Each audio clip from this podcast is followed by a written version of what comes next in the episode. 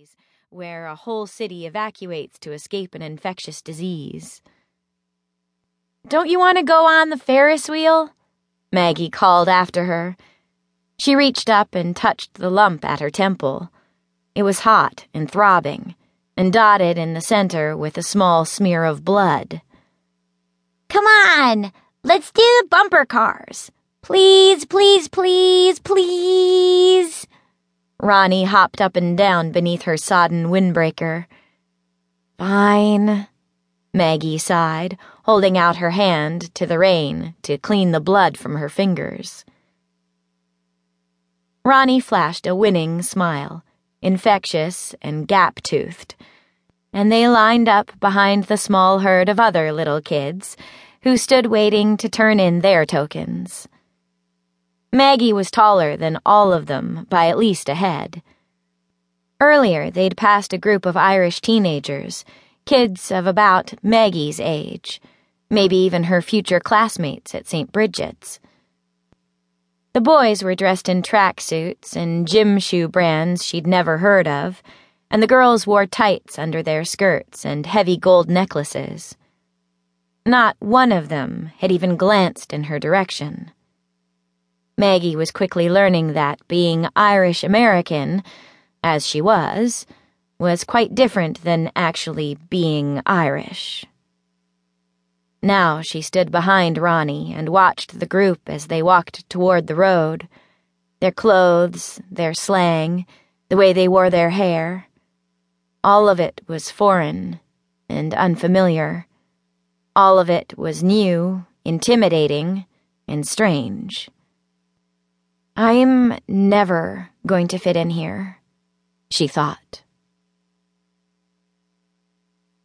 The announcement that after four months of dating, their mother was marrying a man five years her junior, and they were all moving to his hometown in Ireland so he could help run his brother's construction business, wasn't really all that surprising.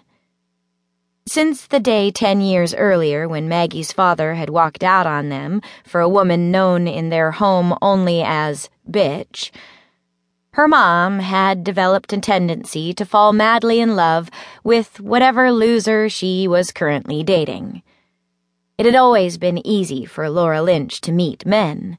She was still young, had high, round breasts and green eyes fringed in long mascara tarred lashes and she spoke in a gentle, low voice that men leaned in to hear. Each of her romances was a whirlwind, and each ended in total disaster.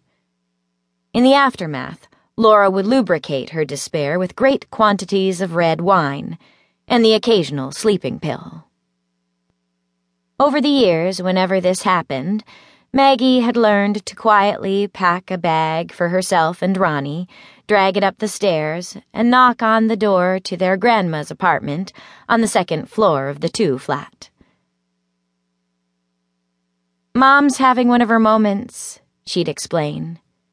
How bad this time? Nanny I, dressed in pleated jeans and a seasonal turtleneck, would step out in the hallway and the three of them would listen to the noises drifting up the stairs from the first floor. Sometimes there was sobbing, other times there was drunken snoring. For the really bad times, there was Bob Dylan's The Freewheelin' blasting from the tape player, and for the really, really bad times, there was Joni Mitchell's Blue album, with Laura howling along in an off key soprano. Okay, girls, Nanny I would sigh, herding them into her cozy apartment of faded beige carpets, fried breakfast smells, and cable TV. I'll make some pork and beans. When she met Colum in April, Laura was coming off a blue level breakup with Ned the gambling addict who had spent most of his days walking around the apartment shouting bets into the cordless phone and crop dusting the air with silent, sulphurous farts. Colum possessed all of the qualities that Ned, and for that matter, all of Laura's previous boyfriends, lacked. He had a job, for one